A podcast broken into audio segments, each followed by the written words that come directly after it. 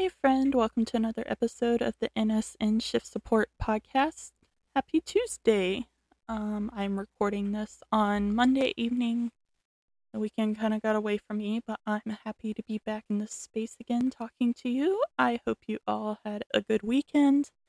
I have had a very busy past week of work. If you haven't listened to my past two episodes, I am now working as a home health nurse, which I'm really excited about and really enjoying so far. Um, go listen to those last two episodes to learn more and kind of get a little life update from me. But um, I just had a really busy and kind of not great week, if I'm being honest. Um, I was really reflecting on it uh, today, and I was like, okay, so it was rough. Um, I definitely by Friday was on the verge of tears. Um, but I still don't think it was as bad as even, you know, just kind of an average day at the hospital. It was stressful and things, but I had time to recoup in between each stressful situation. And I had moments to myself where I could breathe, I could eat, I could drink something, I could sit down. So yeah, I survived. I unfortunately um, have had two patients pass away in the past week. I was on call and I got called out at like 10:45 last night. Um so, you know, I was up late finishing my charting and then had to get up this morning for work. Um but the good thing is you can kind of control your schedule some as a home health nurse, um especially if you're not working all 5 days. So I had already planned after talking to one of the experienced home health nurses who suggested I kind of push off some, or I kind of miss some appointments and visits if I could, um, so I could have some time tomorrow to finish charting. Tomorrow being today, um, to finish some charting and just kind of take a breather. So that's what I did. Really thankful after I got the call and had to go to a patient's home at almost 11 o'clock last night. But I'm officially off call um, this week doesn't look too bad as far as visits, so hopefully they don't give me a ton of admissions. And I am really excited for this weekend off, I have to say. So I hope you all are doing well. But let's get into the episode. So today we're going to do nursing in the news. Um, I kind of would like to have this be a regular thing on the podcast. I don't know if we'll do um, monthly or you know, quarterly, or I'll kind of wait until we have some big stories to go over. But I feel like there's some big things happening in the news right now, and let's talk about it. So, the first thing is I'm a little behind on getting around to talking on the podcast, but I still wanted to talk about it, which is the New York nursing strike. Um, so, over 7,000 nurses from two hospitals, Montefiore, Montefiore, I really should have looked up how to say that, but Medical Center in the Bronx and Mount Sinai, Sinai in Manhattan. So the strike was obviously because they were asking for an increase in money. I don't believe there had been a union contract in four years because of contract or because of COVID, excuse me.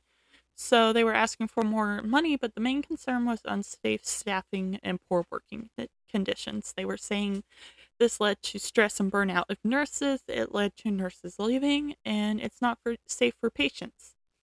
Which I think if anyone has worked any time in healthcare, then you know how um, big of a crisis staffing wise we are in. Even places like California that have um, state mandated nurse to patient ratios are having issues because they don't have the staff. A lot of staff left during COVID they're burnt out, they're going to other positions, or they're leaving nursing altogether, and I can't blame them. I am one of them. I'm going into home health, but um, I really thought it was interesting and great to see um, the news segments and things that I did see. I don't watch the news a lot, to be honest, because it's not good for my anxiety, but I do try to keep up with what's going on, and I really noticed um, that they were talking about the poor working conditions and unsafe staff unsafe staffing and they really focused on that which was great because i think it's really easy especially for the ho- hospitals to try to kind of vilify the nurses and say you know oh they're just selfish they're after more money which first off i don't think that's selfish at all especially from ceos who are making you know, five times a nurse's salary just in their bonus. So I think it's really um, arrogant and just, you know, like the pot calling the kettle black or whatever that saying is for them to say that nurses shouldn't be asking for more money. But also, you know, they are they were on strike for their patients. They wanted their patients to have better work conditions. They deserve and were wanting better work conditions. Um one ER nurse that talked about having up to 15 patients talked about just doing the basics for a patient. And I really resonated with that. And I think a lot of us can, where you feel like you can't give the care that the patient deserves or the care you would like to give. You're just there to give meds, you know, a quick assessment. You're pretty much just keeping them alive and keeping your head above water for the whole shift, which is not what anyone deserves when they seek out healthcare, especially in a country with as much money and power and education as America. Um, at the hospital in the Bronx, they apparently had 700 open nursing positions. In Mount Sinai, the one in Manhattan, had over 500 open positions. And, um, yeah, I mean, that right there tells you how desperately they need nurses um, the hospital in the Bronx will receive a 19.1% wage increase over three years, and they are creating over 170 new nursing positions. And I had read that they were working on some incentives and things to um, try to encourage uh, nurses to come work there, uh, try to encourage staff to pick up overtime when they feel they can, which I think is great, but you know, when you see that they have 700 positions open and they're adding 170, that's great, but I just wonder, you know, where are these nurses going to come from? So I think retention and recruitment are going to be really, really big for these hospitals, and I'm really interested to um, see how this goes for them. So if you were on, involved in the New York nurse strike. Congratulations. I'm very happy for you that you came to an agreement. I think it's really sad that we had to actually go on strike before the hospital would listen to us or listen to you, but um, unfortunately, that seems to be the way things are right now. But I'm really proud of you all, and I'm really interested to see where this goes. Next thing we're going to talk about is the Florida nurse scheme if you have been on any type of social media whatsoever, I'm sure you've seen about this. The alleged defendants took part in a scam that sold over 7,600 fraudulent nursing degree diplomas from, th- from three Florida based nursing schools. 7,600. 25 people so far have been charged and they could face up to 20 years in prison. Uh, the people that have been charged are the people who were directly involved with the scheme. So the people who were recruiting, who were helping to make these fake diplomas. Um, I even read that they went as far to complete classes for the people that were enrolled in using this fake school. Um, the scheme made 114 million between 2016 and 2021 uh, the I believe they're calling them the co-conspirators, the fraudulent nurses, fake nurses. Um, from what I'm reading, most of them will not be charged criminally, so they will not go to jail or anything for what they did, but obviously they will be losing their license.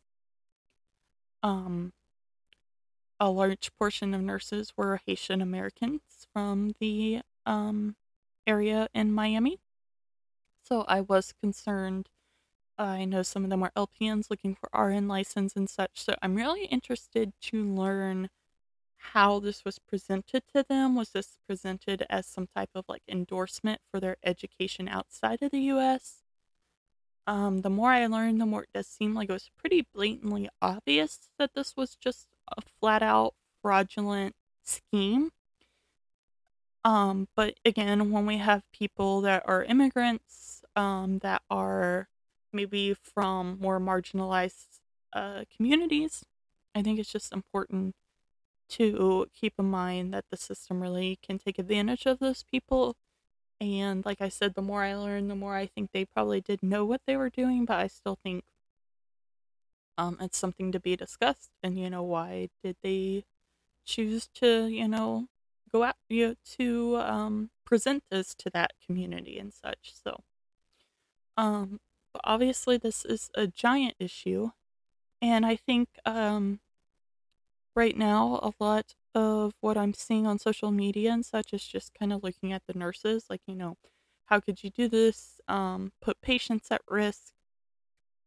These fake nurses are, you know, you know, it's not okay. It's scary, especially when I um, have read that some of them were even working with like pediatric home care, which those um, patients tend to be very medically fragile and complicated uh, complex. They, you know, might have trachs, they might be on vents, and so to think of a parent thinking they're getting a nurse who has proper education and training, um, coming to help them with their sick child, and then it's someone that didn't even go to nursing school. That's just really, it hurts my heart for those people, and I would be very upset.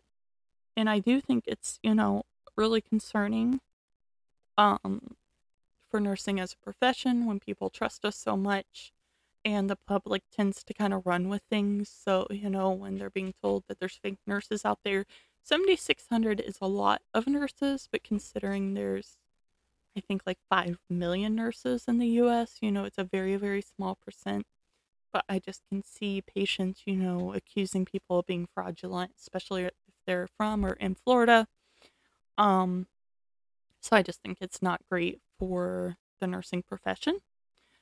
But I haven't really seen a lot of people talking about how this is a giant system issue and this is so much bigger than some people deciding to buy a fake nursing degree.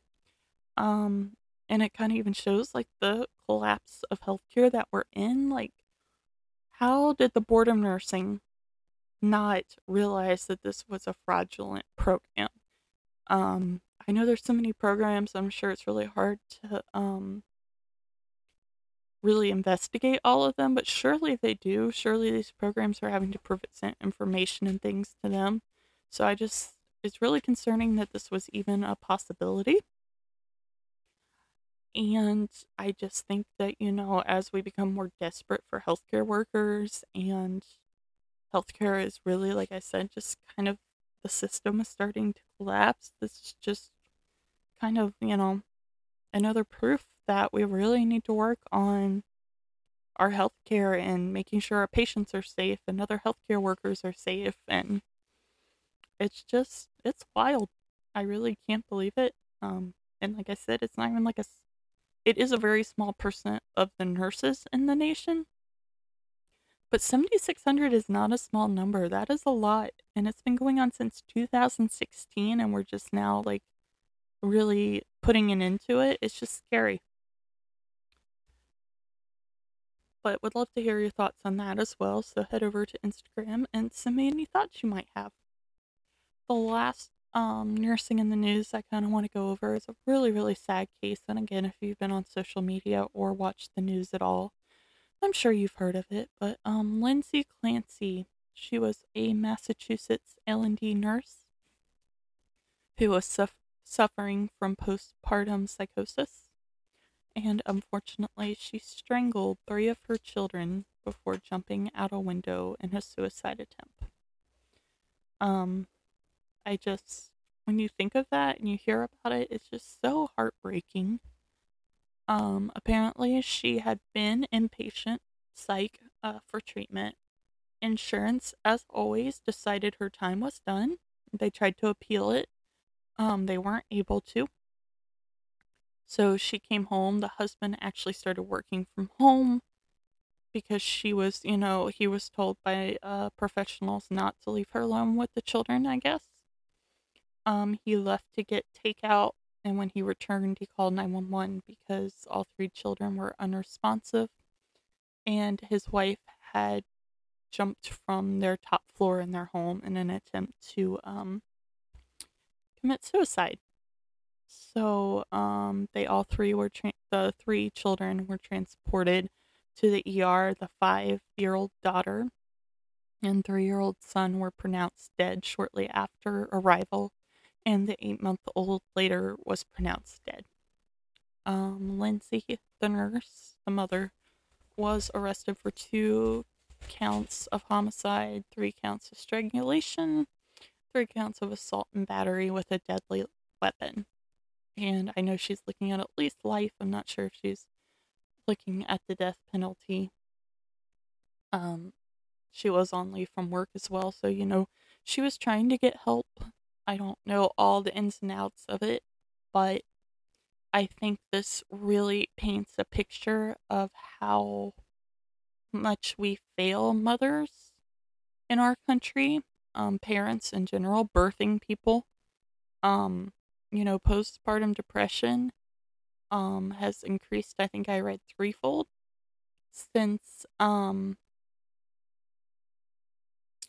the pandemic. And, you know, postpartum psychosis is different than depression. Um, you know, postpartum depression can obviously be dangerous and really awful for people, but, but psychosis, you know, they tend to, or you may be hearing voices, you may be seeing things that aren't there. You, um, it's not uncommon for them to, you know, have thoughts of needing to hurt their children or themselves. So, um, to imagine what she was going through and what the kids went through and now her husband's going through, you know, because he's alone.